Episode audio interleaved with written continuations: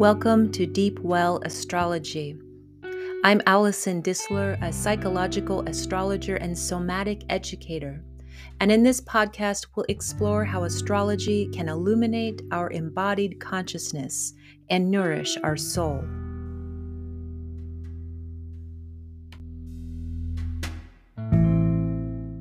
Welcome to Deep Well Astrology. Over these last couple months, I've been exploring astrologically informed self care by looking at this topic through each of the 12 natal moon placements. I knew I'd be finishing up around Cancer season, which is a perfect time to reach the culmination point of this topic. We've got two moons left, Aquarius and Sagittarius. I'm making a point with this podcast not to always start with the beginning or end of the zodiac or proceed in a linear fashion. Instead, for this topic, I've been allowing time to dictate my moon selection for each episode. And today is July 14th, 2022, and the moon has just shifted into Aquarius, leaving Capricorn. Otherwise, in the astrological weather this week, we have been settling into Cancer season for a while now, also with Mercury co-present, the Sun as well in Cancer, and Mars is now into Taurus. And I've been keeping an eye on the Taurus and Aquarius section of my natal chart and will continue to hold this in my awareness as Saturn continues to retrograde through the end of the Aquarius degrees. And over the next few months, will again in line and get in touch with Uranus. So I don't really feel like we've been out of that influence at all in the last two years, but there's this crescendoing that happens again as we go through the next couple months with the Saturn square Uranus transit. This will increase in amplitude is kind of my thought on that. So I am looking at the parts of my chart that are affected the parts of my chart where Uranus is, which is the Taurus section, and Saturn, and this is the Aquarius section of my chart.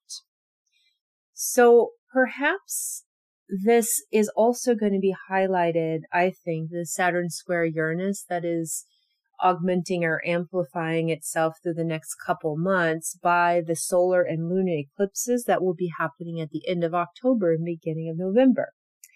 So if you want to understand more or learn more about the Saturn square Uranus transit, you can head back to the beginning episodes of this podcast. So this was the original beginning uh, segments and sessions of this podcast were on Saturn square Uranus through each of the rising sign. And this, uh, you know, the first 12 to 14 episodes explore in depth the transit of 2021 through 2022 by rising sign. So that's a good time to go back to those.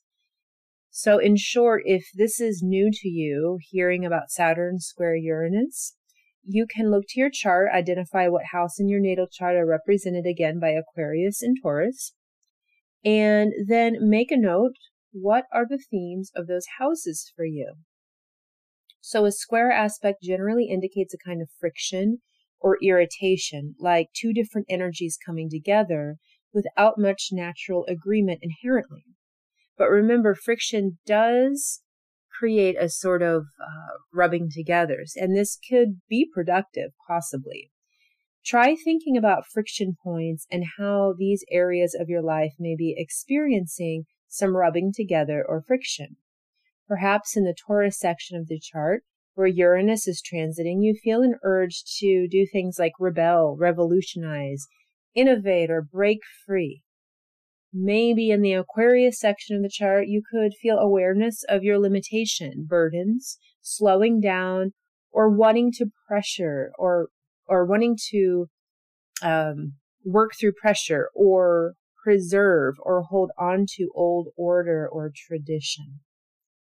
These are just some of the keywords that can be represented by Saturn, and Saturn is in Aquarius. By their nature, Uranus and Saturn, as you may have intuitively guessed or know, are archetypal energies that can potentially indicate a friction between freedom and established order. what other words or images or feelings could you associate with the archetype of Saturn and with the archetype of Uranus? Saturn is actually the traditional ruler of Aquarius, so it is fairly strong or at home in this fixed air element of the sign. Now, if we shift our focus to the moon, it's safe to say, I think, that the moon is not quite as at home or comfortable in the sign of Aquarius when compared to Saturn. This doesn't mean it doesn't work or can't do its job. It's just that there are some translations that need to occur between the moon's archetypal nature and the environment or home place of Aquarius. Aquarius is fixed in its modality and its element is air. The moon, by its nature, is changeable. It moves quickly, it changes. Play a moon in Aquarius in your mind. Just kind of put that there. The moon. Now play with it, what you know about the moon in the home of Aquarius. Just fixed air. So it creates an airspace where the moon becomes subject to the qualities of fixed air. And air is kind of like civil, rational, detached, structured, and communal. There's many other things too, but those are some big points. The moon in our natal chart is an indicator of many things. One of them is our emotional processing style. Second is our soma or our body mind. Third is what we need to feel emotionally nourished. And fourth, the moon represents the perception of our mother or primary care person. And that's a lot. So the moon's really important. And it's too much to cover in one podcast episode.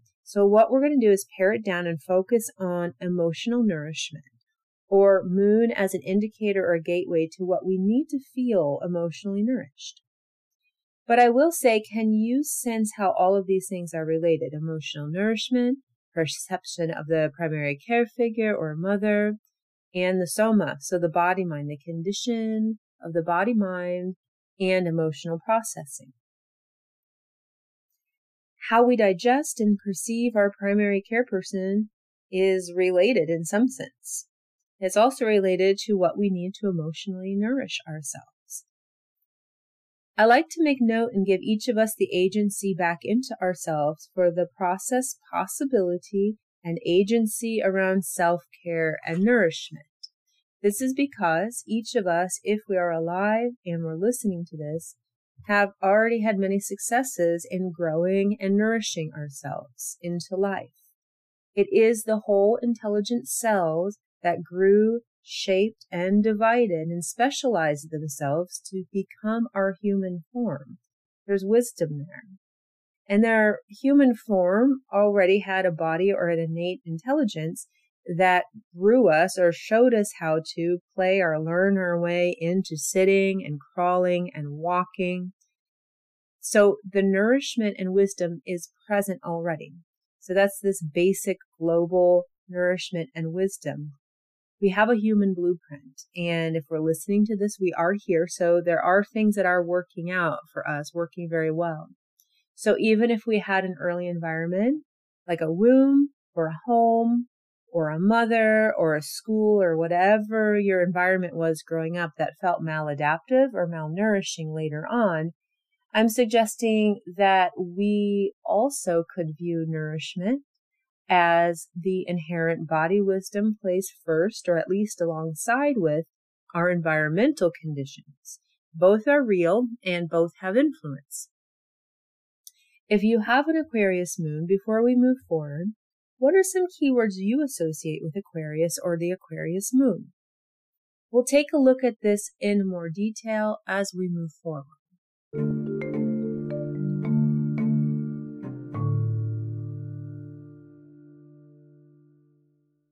If we were to think about emotional nourishment for an Aquarius moon, we would look to elements of air.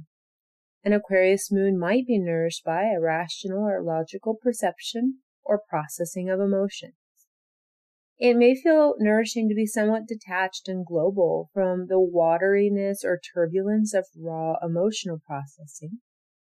Outside of emotional processing, an Aquarius moon might be nourished by thinking outside the box, by philosophies or global thought processes or ideas, by big picture, and by considering humanity and the collective, especially how to forward something or innovate, perhaps a new technique or technology, maybe an interest in science inventions. There could be nourishment in considering abstract ideas or concepts like brotherhood, community, collective consciousness, relativity, or interconnectedness. An Aquarius moon may feel nourished by, by nurturing a detached perspective and working individually to benefit or add to or innovate the collective body of knowledge. Or maybe this perspective or want of space could lead to a personal immersion in books, studying, or researching. Researching and engaging with a body of knowledge may feel enriching and energizing, or even being involved in a community, either in person or online, that is focused on a large scope project or goal to benefit community or society. Committee work can be a powerful way to engage with leading edge thought and innovation, as well as study groups or joining with other like minds. But I want to say, you know, joining with other like minds that in their own way are unique or have their novelty to them. So there's a great combination in this moon to both be aware of structure and radicalizing or revolutionizing or wanting to innovate structure. So there's an eye to structure, but also this energy or this um, idea or ideal to be unique, to be free to be who you are, to express your quirks and even some unusual, but perhaps again, revolutionary thought processes. As you can feel or see, hopefully by now, that we have used the Aquarian elements of fixed air and its planetary ruler Saturn to apply to the qualities of the moon.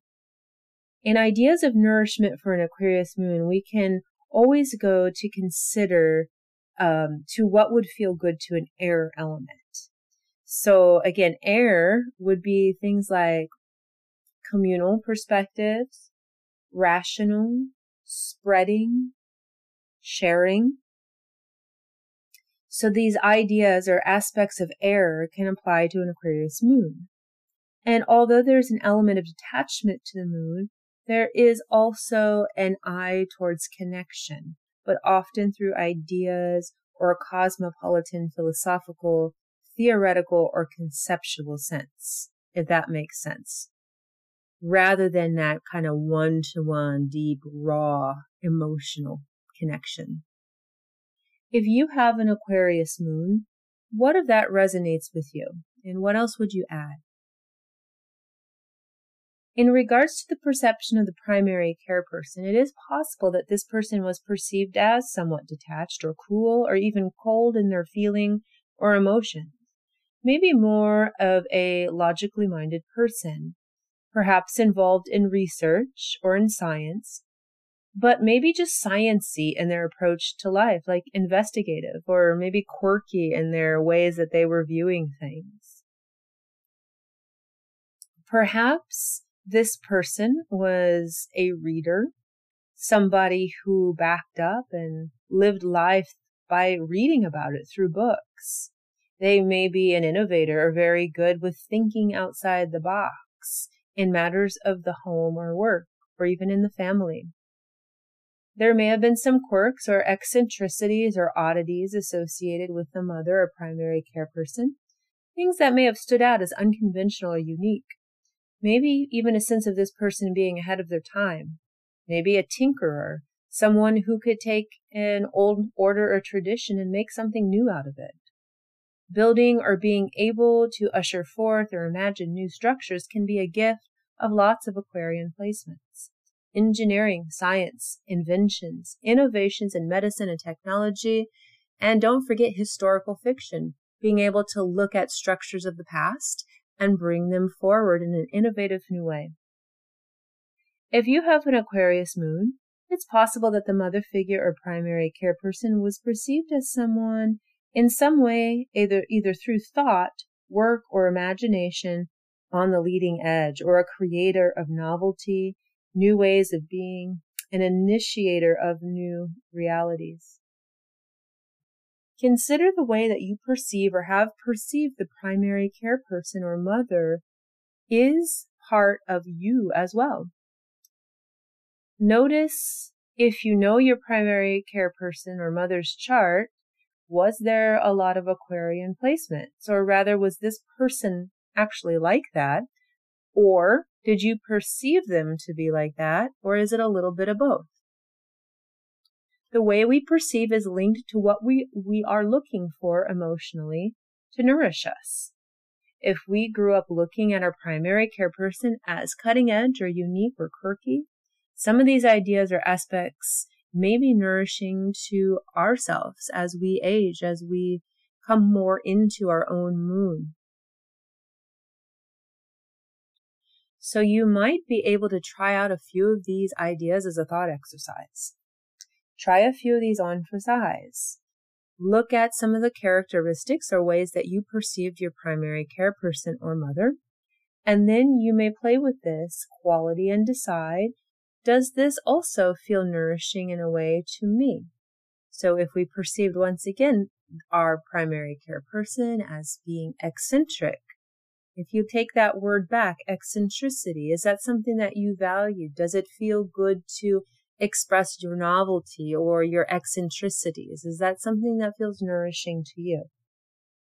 So let a few of these experiments fly and see if you want to move towards some of them. And remember, if it doesn't feel good or it's hard to reach for, try something else and just kind of play around with some of these ideas as we start to think our way into how could an Aquarius moon be consciously nourished?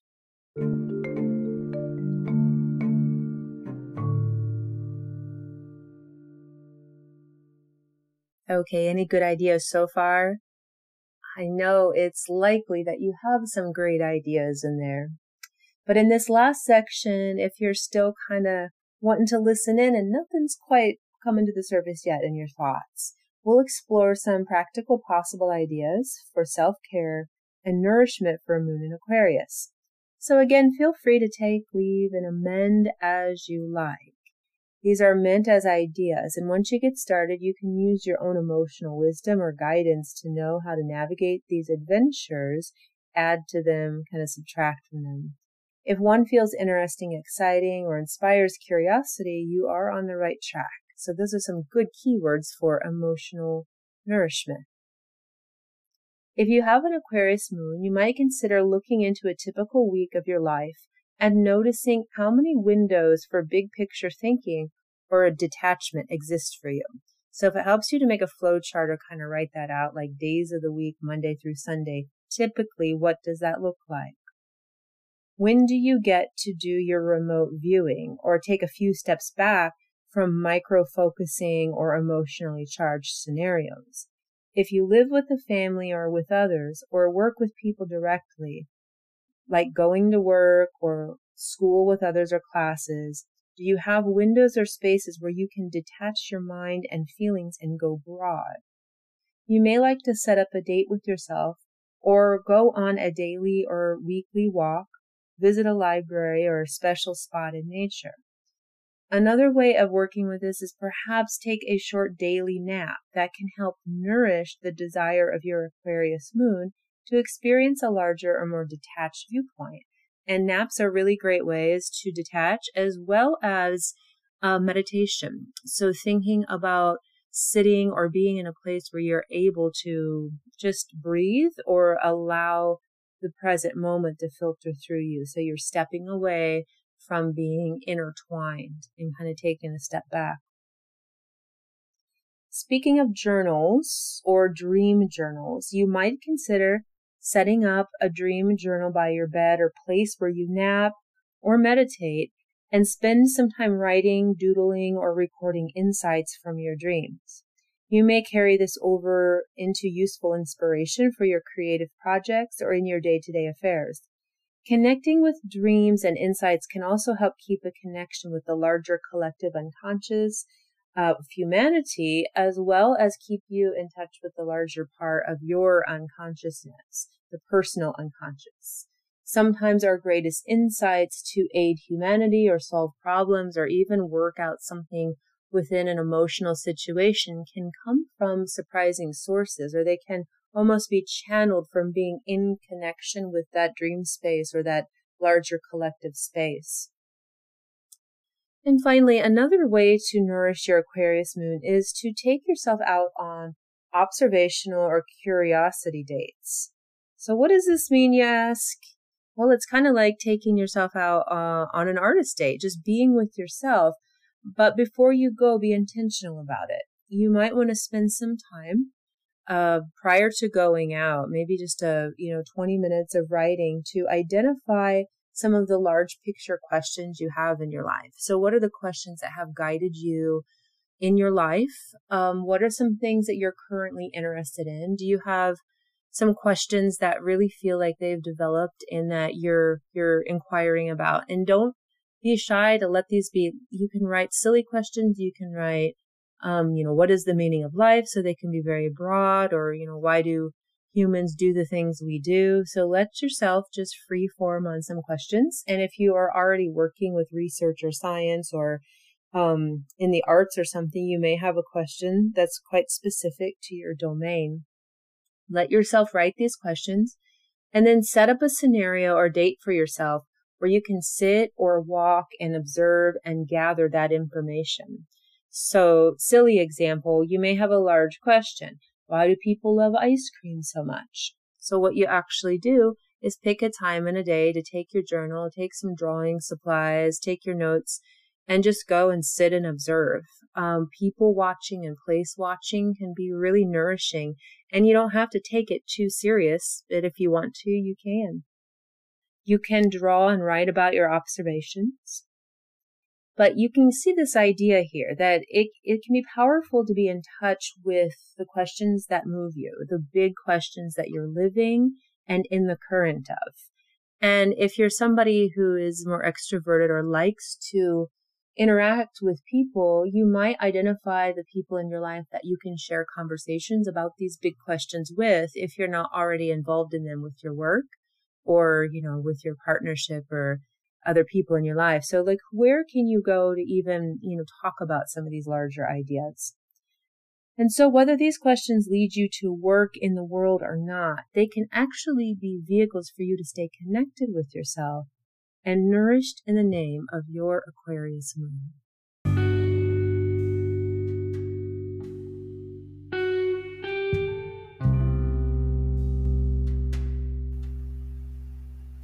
Until next time. Breathe deep. Linger long.